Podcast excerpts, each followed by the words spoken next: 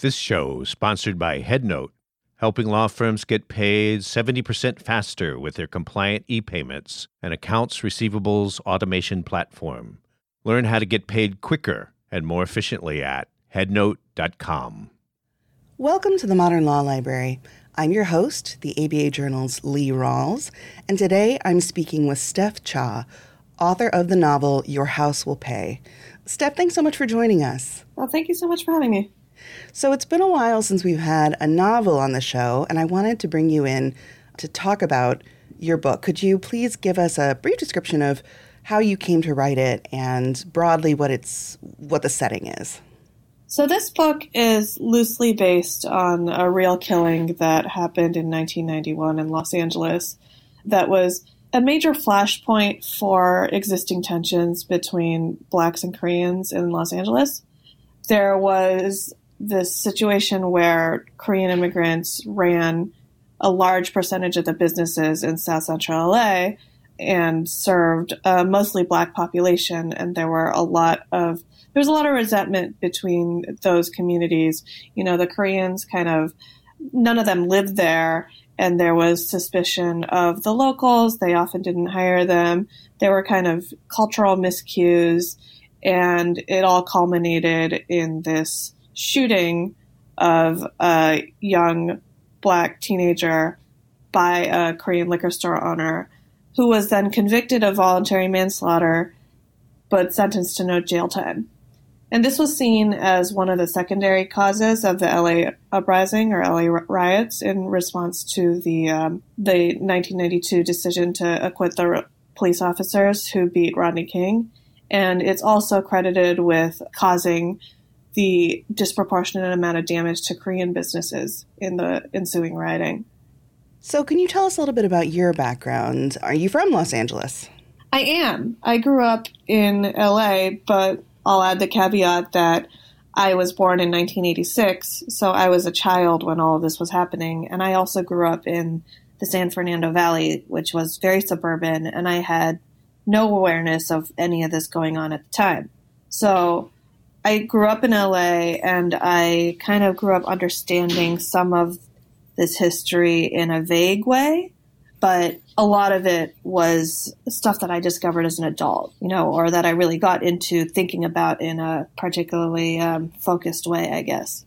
So it's interesting to hear you say that because I, as I was reading the book, um, I was actually 11, 10, and 11 when this was happening, and I was growing up in central Illinois, so I was far away from Los Angeles. And some of my memories were very, very vague. I remembered, of course, you know, the, the Rodney King meeting, but I had no idea that 63 people died in this time period, and that was that was pretty shocking to me.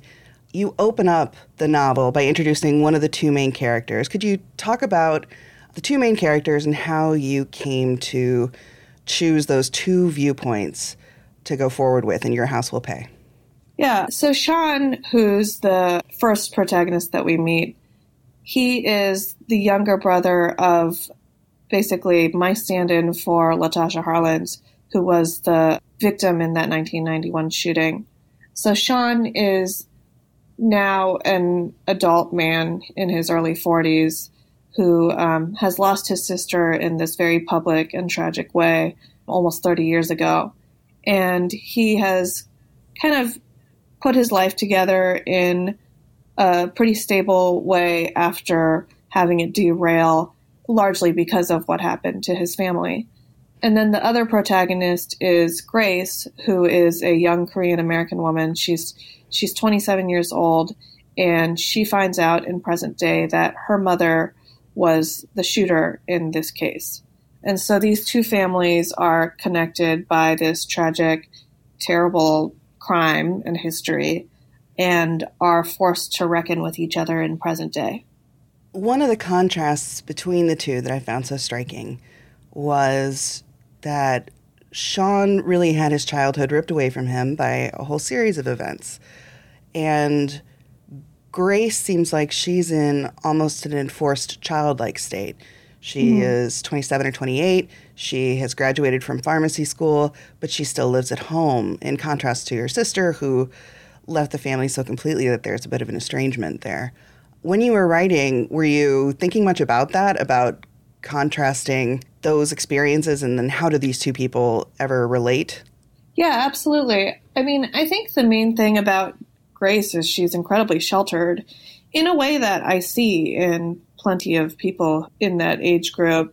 I think, especially like Korean American kids, I think this is true of a lot of immigrant groups, not just Koreans, but like Korean American kids who are unmarried and who who live near their parents um, often end up moving in with their parents, at least in LA. I mean, I moved in with my parents after law school for a year when I was kind of figuring some stuff out, and it's it's more accepted and normal than like non-immigrant fa- than a non-immigrant families. I feel like, and it just kind of goes hand in hand with this sheltered mindset that you can maintain if nothing has really touched you directly. And so I wanted to contrast that state of being with Sean's, which is, you know, he might not necessarily want to engage in the muck of politics or anything like that either, but for him, it's not that he's sheltered, it's that he's been overexposed and that he's exhausted by it.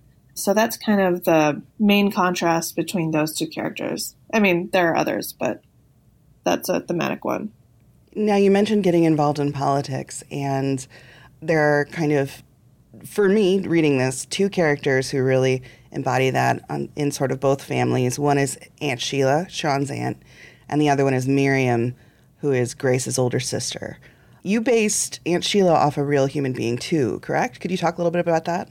Yeah, Aunt Sheila is actually the only character in this book who is based pretty explicitly on a real person. As in, I borrowed some characteristics from this person and I consciously paid homage to her. Um, she's based on Denise Harlins, I mean, loosely based on her, who was the aunt of Latasha Harlins. She passed away at the end of 2018, but she's somebody who became an activist after her niece was murdered. And she spent a lot of her life keeping not only her niece's name alive, but also doing advocacy for other child victims and, you know, she became kind of this visible activist figure in Los Angeles, in LA politics. And I, I just always found her pretty admirable and just so like hardworking in this crusade to keep this memory alive when people are so willing to forget your loved ones. So she is somebody who, um, you know, when I brought her into this story, helped me really figure out a lot of things about how it was going to work. You know, particularly, you know, she kind of clashes with Sean, and I have sympathy for both of them. But yeah, so she was based on Denise Harlins. Did you ever have an opportunity to meet Denise? No, and I fully intended to meet her. She died young. I think she was in her 50s, maybe her early 60s. I had seen her speak once at the California African American Museum at a kind of large panel event, and I just, I didn't want to like go up and introduce myself, but you know I had found her Facebook and I was like trying to contact her. I was trying to look for an email address, and then and then she passed away. But I always wanted to meet her. Mm-hmm. And she, to me, kind of represents an earlier generation and the way the earlier generation attempted to advocate and protest. And to me, Miriam is this next generation. Now she's you know in her 30s, so she's not like one of the very courageous teenagers we see being advocates mm-hmm. today. But really, it is, it is a little bit of a different world, and you describe some of those protests. Could you talk a little bit about Miriam and, and how you came to form her character? You know, Miriam has a lot of me in her, and which is why sometimes I make a lot of fun of her. Other than uh, you know, also the fact that she's she's all she's mostly described from her sister's point of view, and her sister kind of rolls her eyes at her. But I mean, Miriam is somebody who is politically very conscious, and I think her heart is in the, right place a lot of time. But she's somebody who's largely unaffected by a lot of a lot of the issues that she um, that she cares about. She is a writer who lives in Silver Lake. She she lives with a wealthy boyfriend who's white, and so she, she kind of represents this sort of low stakes activism, I guess I would put it, where she I, she does kind of what she feels like she can do. And I think so many people who are kind of active on social media and who pay attention to the disaster of current events end up in this position. And I have a lot of sympathy for it. I also find it a little bit of a ridiculous, privileged position, you know, when you're living on the coast and a lot of these things don't affect you. But like, it's one that I understand. And so she's kind of in that, in that group because, you know, she has had her, her relationship, even to the events that her family is directly involved in, it's not the same as Aunt Sheila's or Sean's. And she's conscious of that, and there's nothing she can do about it. You know, it's just sometimes when you are so, somebody who cares about things very deeply without kind of the uh, but you but you engage from a position of privilege there's just something a little bit ridiculous about that and that's fine and i think that's kind of where miriam is at mm-hmm. So, you mentioned before that you have been to law school, and you know, I have many lawyers who listen to my podcast, and many lawyers, you know, I would say a real commonality that I see is that lawyers love words, and mm-hmm. lawyers, when they have time, love reading. Yeah. Um, and I think that many of my listeners probably think, you know what, I have a novel in me somewhere. And this, just to be clear, this is not your first novel. You have a whole series um, with Juniper Song. But can you talk a little bit about your path from law school to eventually being a writer and, and how that went? So I went to law school straight out of college. I was an English major. It's a pretty typical story, really. It's uh, I didn't know what you could do, like for a job, or you know, I, I was kind of, I, I don't know. I feel like my whole life I knew how to do more school, and mm-hmm. So I went to college and I took another standardized test and I got into more schools and I thought, all right, I'll do this next.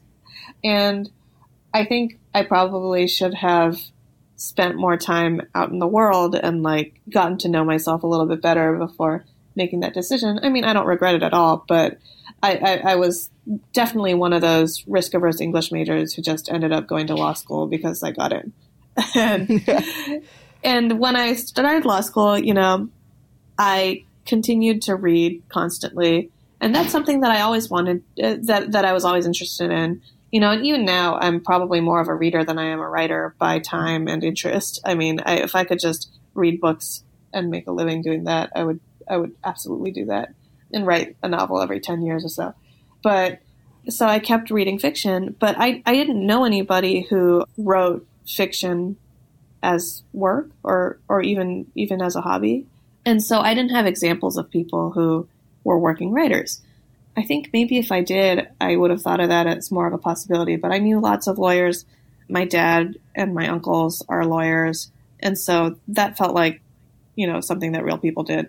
But I kept I kept up with my interest in reading, you know, even as even while we were in first year law school, you know, I was always reading a novel and after my 1L year, I summered at a law firm that I just hated. I mean, it was just the culture of that law firm was like heinous for for women and people there seemed miserable and I just had this inkling of, well, this is not a place I want to work. This is not the kind of place I want to work. Maybe I should give writing a go something about going to school is that you have flexibility in what you do with your schedule. I'm actually a lot more impressed with people who like have full time jobs and find time to write. I think that would have been harder for me actually having had full time jobs where I've had to squeeze in my writing time. But I started writing when I was a student, and I would just find time, you know, when I probably should have been studying. I wasn't the best law student, to be honest. I mean, I skipped a lot of class, and I was not like I, I do not have like an exceptional transcript, but I wrote a book. So by the time I graduated from law school, I had the um, manuscript for Follow Her Home, which was my first novel. I met my agent like right before I graduated. So I kind of went along that path, you know, with the idea that I wanted to publish and I wanted to pursue this in a serious way. And then I ended up doing temp work as a lawyer for like five years after law school. I did Japanese language document review, which Oof. is this like very easy but well paying niche doc review because there just aren't a lot of barred attorneys who also are fluent in Japanese. I happen to be fluent in Japanese. So I did that for like half the year and wrote for the other half of the year. And that actually worked out pretty mm-hmm. well for a while. Well, we're going to take a quick break to hear a word from our sponsor. And when we return, we're going to hear more from Steph Cha, author of Your House Will Pay. Hey, law firms. Getting paid is fantastic, but dealing with accounts receivable is such a pain. What if there was a better way? Enter HeadNote, an industry leading compliant e payments and AR automation system. Their unique blend of features cuts through the noise and helps you to get paid 70% faster. Skip the paper checks, spreadsheets, and awkward calls to overdue clients. Get paid faster with less effort. Visit headnote.com for more information. Welcome back to the Modern Law Library. I'm your host, Lee Rawles, and I'm still speaking with Steph Cha, author of Your House Will Pay. And I want to dive into the title. It's very epic, kind of Shakespearean. Could you talk about how you arrived at this title? Yeah, the title, I'm, I'm very happy with this title. I will say, I'm not happy with all of my titles, but this one, I felt like I got it right. I knew early on that I would love to have a title that was from like a early 90s LA hip hop song because that just that's kind of the era that I was writing from.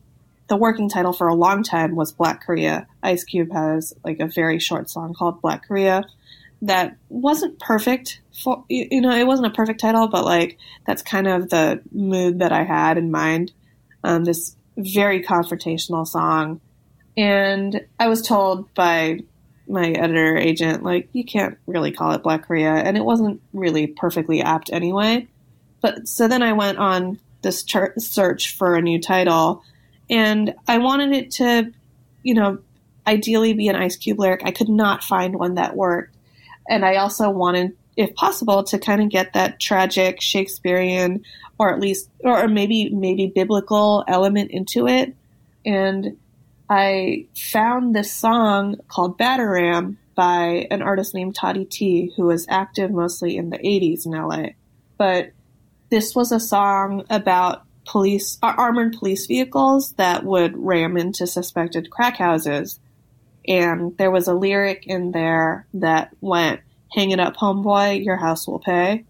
And when I got to that, I thought, oh, this is perfect. This is a song that deals with you know, the relationship between police and the community. There's crime in it. There is this sense of revenge. Even the fact that like house in the title it gave it this kind of Greek feel. Oh, sure. I thought about, you know, a plague on both your houses. Yeah. yeah. So I landed on that and that stuck. But, you know, I, I came up with that probably three, three and a half years into this process you know, I've been writing it with a different title for a long time. And now I'd love to hear a sample from the book. Um, is there a passage that you could read to us that is, it's not going to spoil too much, but really gives a, a flavor of the book? Yeah, so I'm going to read a little bit from part of the book where Sean is kind of called to action by his his cousin's wife. He's been helping his cousin's family out while his cousin served 10 years in federal prison. And so he has become this surrogate father figure to them. And, and one of the kids is a 16 year old boy named Daryl who gets into a stupid accident. And Sean goes to kind of bail him out. You know, he's this unli- he's an unlicensed driver, and um, Sean kind of lays into him at a Burger King. I'm not trying to make you feel bad, but you gotta understand, I'm furious with you. You're a child, ditching school, going on joyrides, but you're plenty old enough to wreck your life and bring your whole family down with you. This is when shit gets permanent. The choices you make are gonna stick, they're gonna follow you. He listened to his own voice, and it sounded strange to him, heavy and reproachful and slightly false, like he'd rehearsed this speech in front of a mirror. The despair settled into his gut. He'd said all of this before, when Daryl got caught cutting school. That was supposed to be a man to man, come to Jesus kind of talk, not something trotted out every few months because it changed nothing. Do you want to end up like your dad? he asked, desperation rising to his throat. He could tell from the stunned look on his nephew's face that he'd tripped right over the line. He didn't mean for it to come out that way. Why not? Daryl said with sudden force. He's my dad. I can't be like him. Who am I supposed to be like then? You? Sean heard the contempt in his nephew's voice and knew it was something he'd held hidden, that now he could never take back. It hurt, as Daryl had meant it to hurt, and Sean had to push it down deep to keep his calm. I didn't mean it like that, he said. He looked at Daryl with all the fear and love he had for him. There was so much he almost shook with it. I don't want you to be like me either. I want your life to be better than both of ours. The boy put his face in his hands and cried. For all his swagger, his pose of hardened dignity, he was still a child. Sean reached across the table, light-headed with relief, and set both arms on Daryl's quaking shoulders. Wow, thank you for reading that.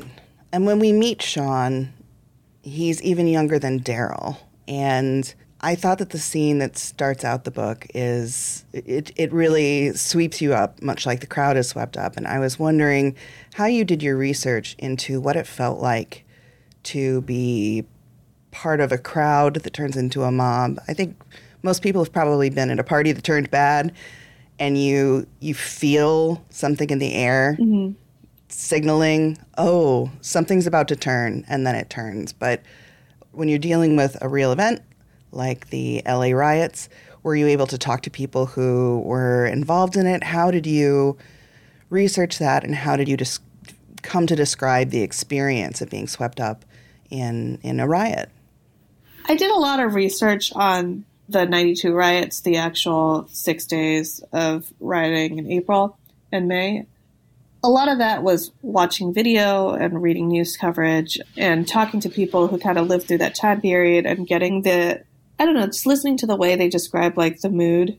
But, you know, I knew that because a lot of this book was going to be emanating from the LA uprising, that I wanted it to have this feeling of being kind of bookended by frenzy. And a friend of mine who knew that I was working on this book in like very early stages, he offered to talk to me when I was doing research for it because he went to Latasha Harlins' high school.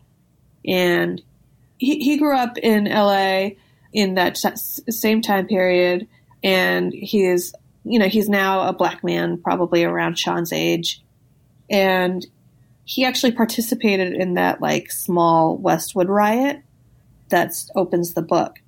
And if it weren't for that, I don't think I would have heard about that event.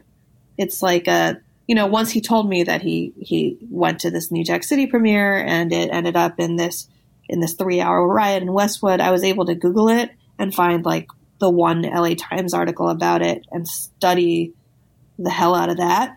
And I just picked his brain about like everything about that day and also, you know, the events afterwards. And so that was a major get for me that like I actually have a friend who had like this direct experience and was willing to share it with me and also read it on the back end. But yeah, that was that, that was a real thing that happened, you know, and and I wanted to write that scene too because you know I did want to show Sean as a child so much of this book is him being this wary old man, and I mean when I say old man, he's middle aged, but like he has this like old man feel to him, and you know he is somebody whose childhood was cut short, and I wanted to capture um, the exuberance of that early bit of rioting. You know, it wasn't. It was not the same as what came later, and I wanted to capture that. And I also just did like I've read a lot of books that have kind of these crowd scenes, and I was thinking about those as I wrote. You know, it's a, it's kind of a hard thing to block out, but a lot of that is just kind of craft work. Mm-hmm.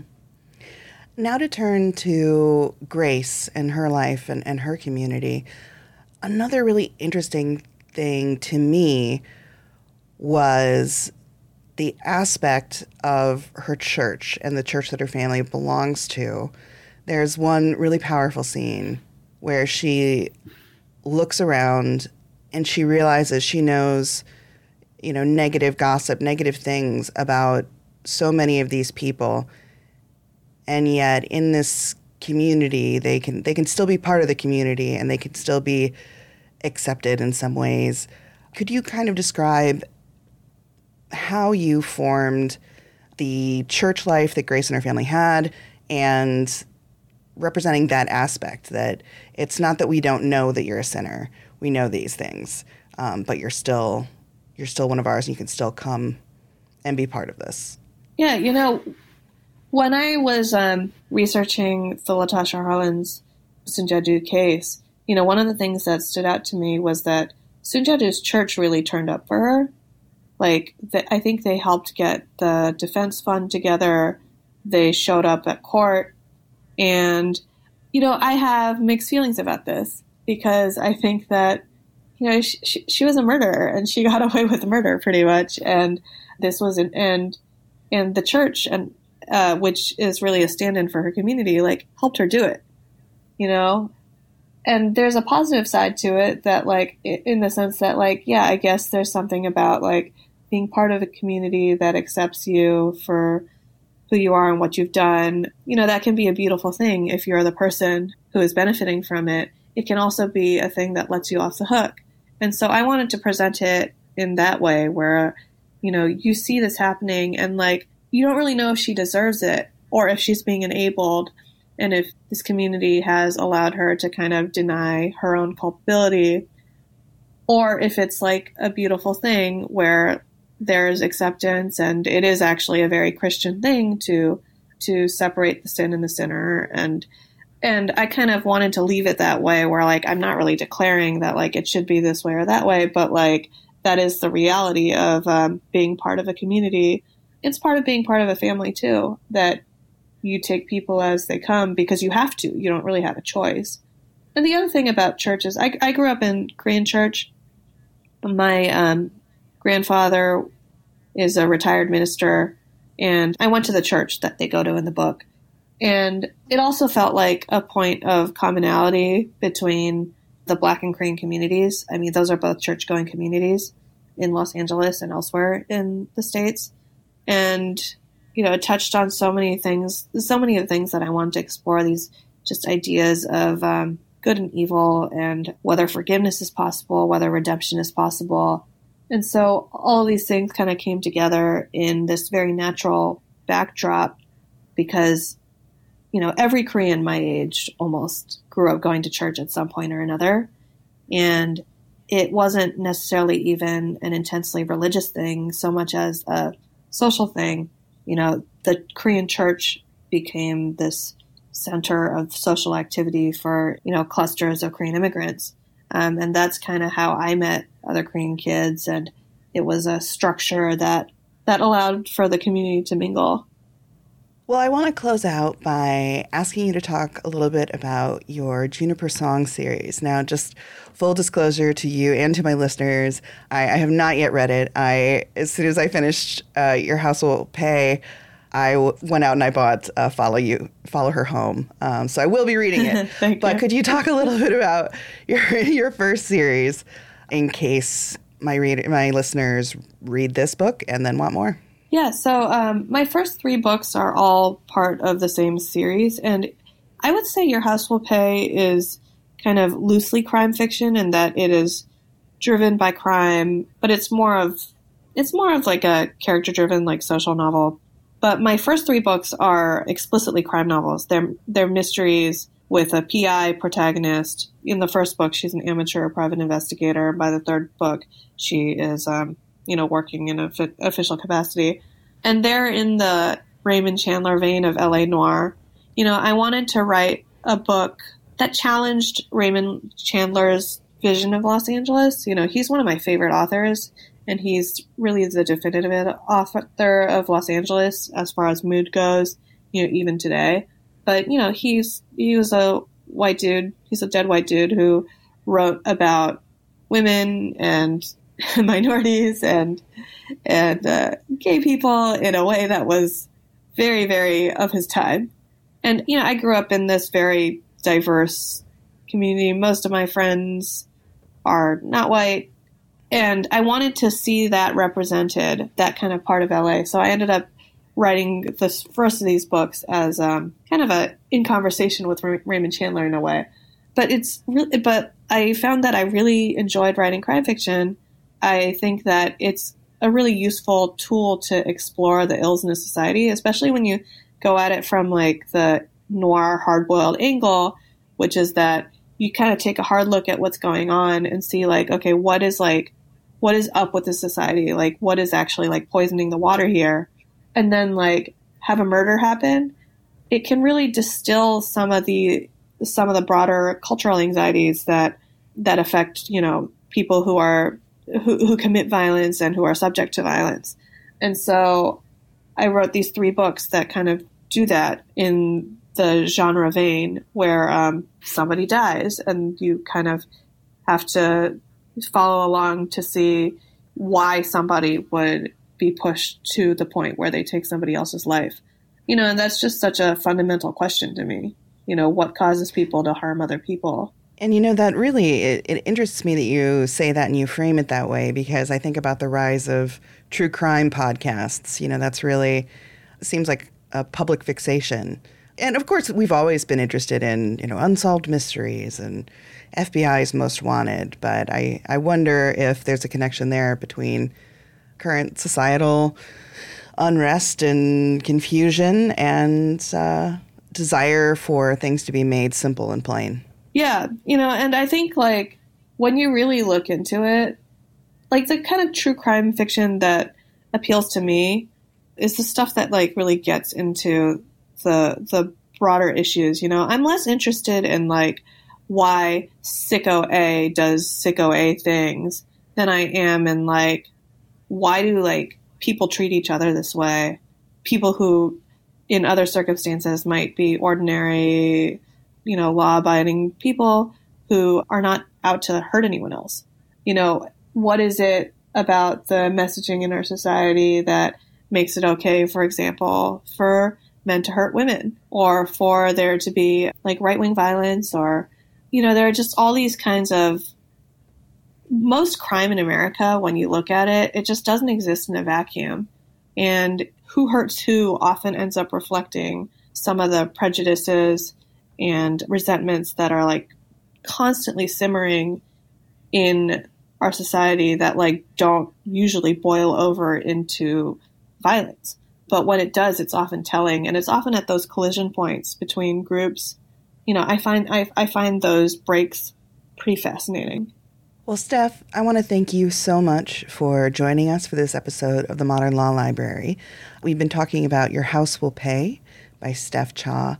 And if my listeners are interested in reaching out, buying the book, finding out more, I will note it is available on audiobook. Where can they go? How could they do that? It is pretty widely available. I always suggest that people go to their favorite local bookstore, but uh, it's available at, anywhere that you want to get books. And the audiobook is also widely available. And it's also an ebook and hardcover. And your website is stephcha.com. I want to thank all of my listeners for joining us for this episode of the Modern Law Library. If you enjoyed this podcast, please rate, review, and subscribe on your favorite podcast listening service.